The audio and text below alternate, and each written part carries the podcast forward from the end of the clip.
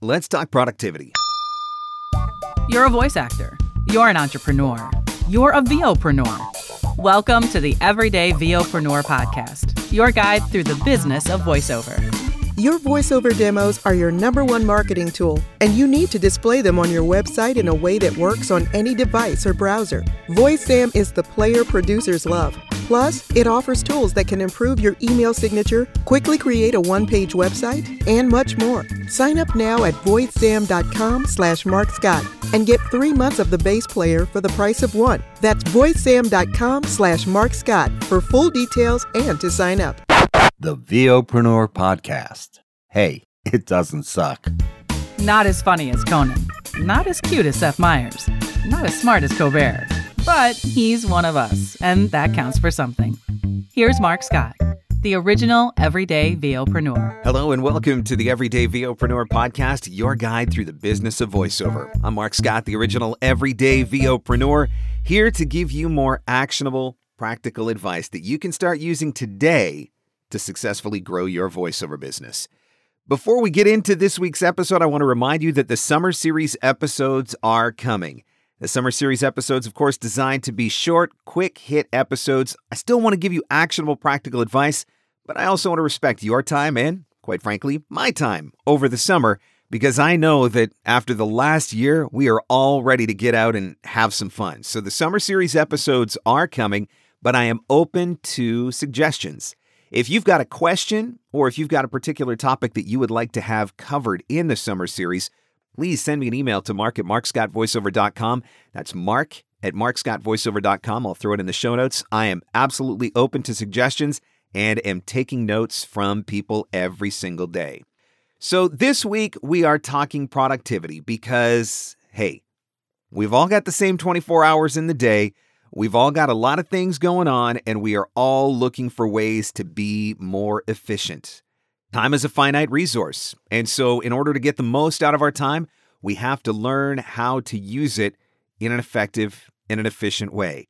And I've got a few things that I want to share with you. I've got 10 tips for today's episode that I want to share with you that are that are things that I've implemented in my own business, and I think they are things that are going to help you. So let's get to it. Starting off with the number one thing on the list, and I made this number one for a reason. I think it's probably one of the most important. I also think that it is the one that I'm probably going to get the most pushback from. It's the one that is going to make you feel the most uncomfortable. Turn off the dang push notifications on your phone. Here's a little statistic for you. Did you know that it takes an average of 23 minutes to get yourself back on track after you've been sidetracked? And do you know that every single time your phone pings, you just got sidetracked? Think about that for a minute. It takes an average of 23 minutes to get yourself back on track after you've been sidetracked. And how many times does your phone ping in an average hour? You turn off those push notifications, you are immediately going to gain back hours of your life. And I know that sounds ridiculous. I know that sounds impossible. And I know that you're sitting there right now saying, but Mark, what if? What if an important Facebook message comes in? What if an important LinkedIn notification comes in? What if an important Instagram? What if an important Twitter? What if a phone call? What if a. I get it.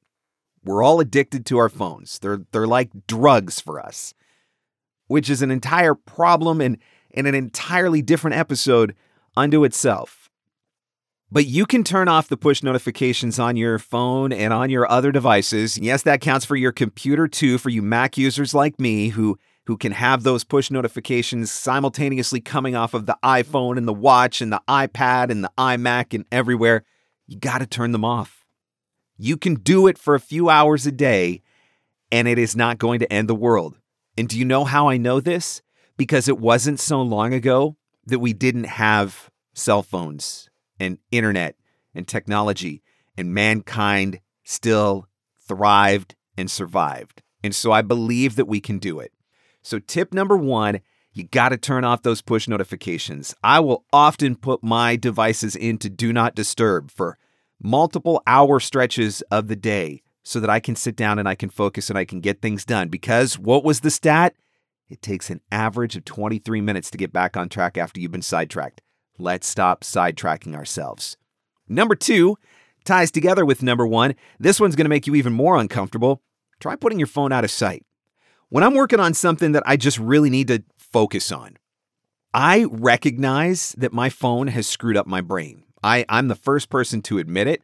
I, I'm the first person to admit that I check my phone probably more often than I should throughout the day. And so when I really have something that I've just got to get going on, I will take my phone and I will leave it in an entirely different part of the house. And after a while, I forget about my phone. And you know what? I've never lost a job. I've never missed out on an opportunity. The world hasn't come to an end. I have not been caught in, in nuclear fallout because I didn't get the push notification from the government that the warhead was coming. Like it, you'll be okay if you do this for a couple hours in your day while you're trying to get something done. Put it out of sight, out of sight, out of mind, and now you can focus. Now, number three on the list is going to seem counterintuitive because of what I just gave you for number one, but there's an alarm feature on your phone that sometimes you can take advantage of. I'm not saying you got to leave your phone out of the booth all the time or out of the office all the time. I'm saying sometimes that can be a way to get really productive when you need to be. Other times, your phone can actually be a productivity tool for you. One of the best examples is with social media. How many times have you jumped onto social media for a second? I just I just want to check that one thing. Or you you've jumped on because I just I need to post this. I got to get my post up today. And that task, which should have took 2 minutes, turns into a 15 minute, 25 minute, a 30 minute, a 45 minute, an hour long falling down the rabbit hole that you have just lost in your day now because posting that picture on Instagram turned into scrolling through Instagram, turned into surfing Instagram, turned into searching Instagram, turned into, oh, there goes an hour of my day. It's happened to all of us. This is where that alarm feature, that, that timer function can come in handy. One of the tips that I give voice actors when uh, we're talking about how do I most productively use LinkedIn, I say, I want you to set a 10 minute timer for yourself. You're going to go on LinkedIn for 10 minutes in the morning. You're going to do some stuff, you know, leave some comments, maybe send a couple connection requests, maybe make a post. But when that 10 minute timer goes off, you're going to close LinkedIn. You're not going to look at it now. Done. Out. Spent my time, got in my day, moving on. And then maybe later on in the afternoon, maybe before you close down the office for the day, you do the same thing. Set another 10 minute timer and you go on LinkedIn, scroll through a little bit, spend a little bit of time, a little bit of engagement. But when that timer goes off, again, you're done. This is how you can use that timer for social media to make yourself more productive. Because we have all gone on to Facebook and lost an hour. We have all gone on to Instagram and lost an hour. We have all gone on to Twitter Okay, maybe not everybody goes onto Twitter and loses an hour. Twitter's a bit of a dumpster fire right now, but you understand what I'm saying. We've all been there and done that, and this is one of the ways to work around it. You set that timer so that you give yourself a window. When the timer goes off, you're moving on to the next thing.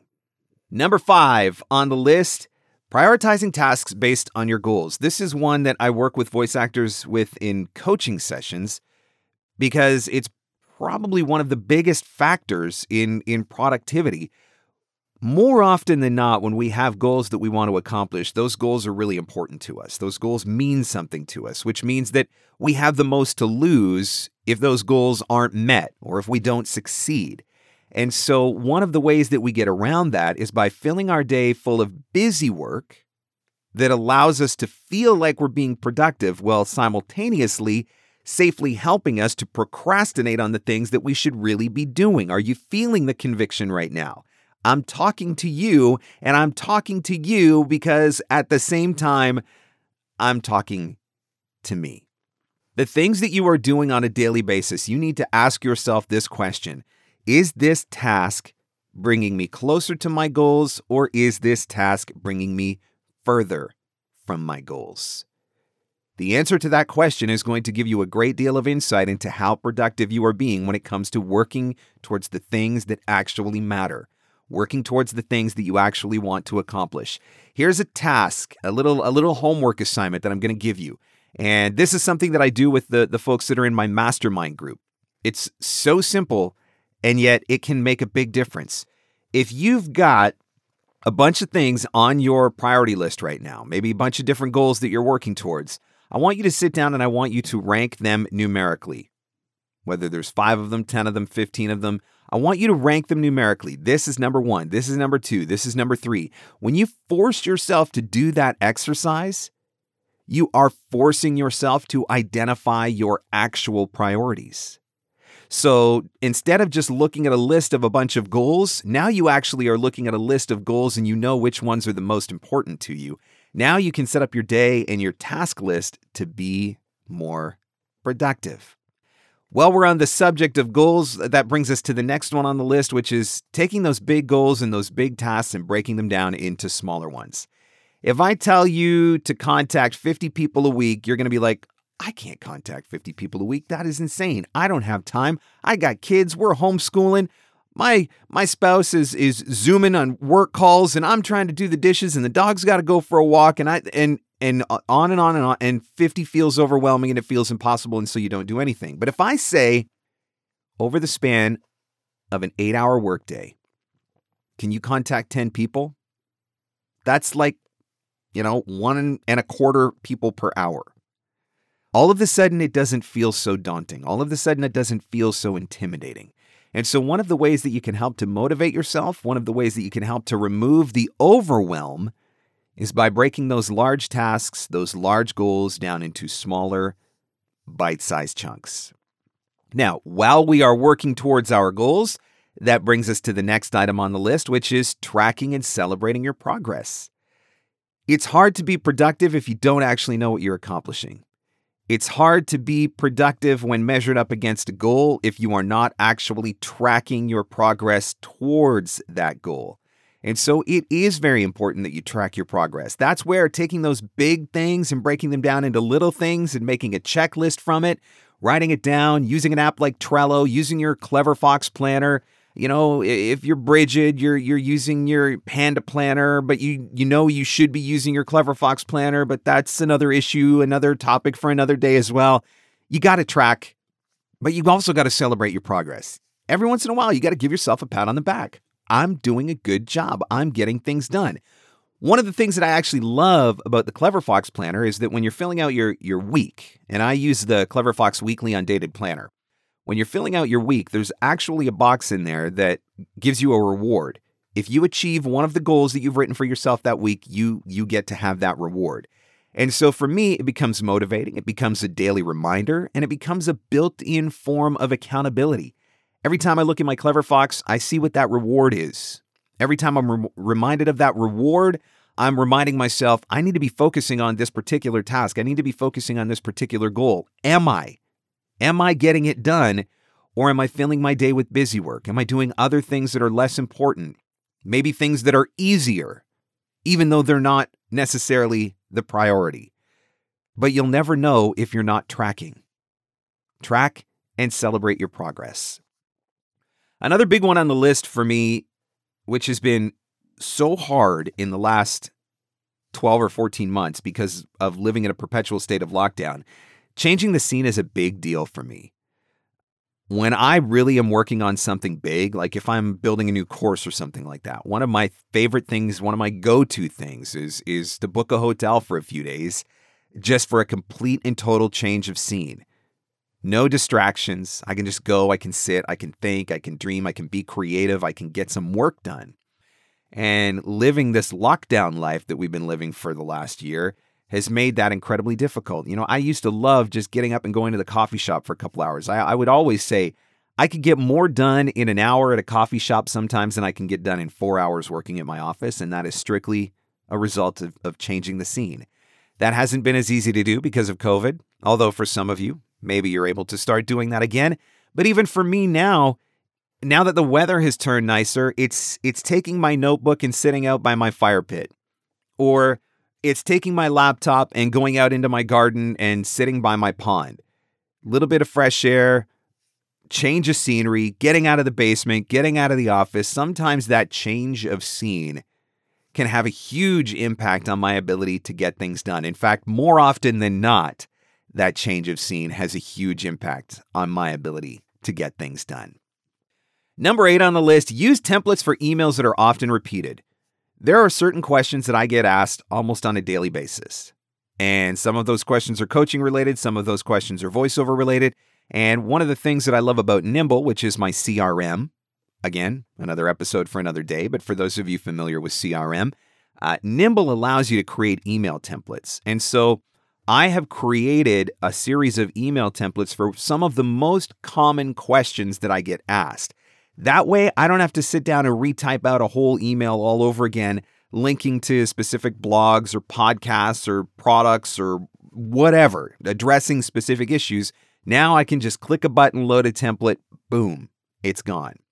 If you find yourself with certain things that you're doing over and over again, certain questions that you're answering over and over again, certain emails that just seem to find themselves often being repeated, setting up a template, that's a productivity hack. That is going to save you time.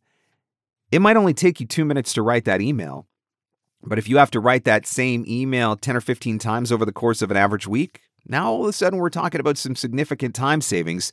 And that time savings allows you to then devote that time to something that is more productive, to something that is more important, to something that becomes one of your priorities.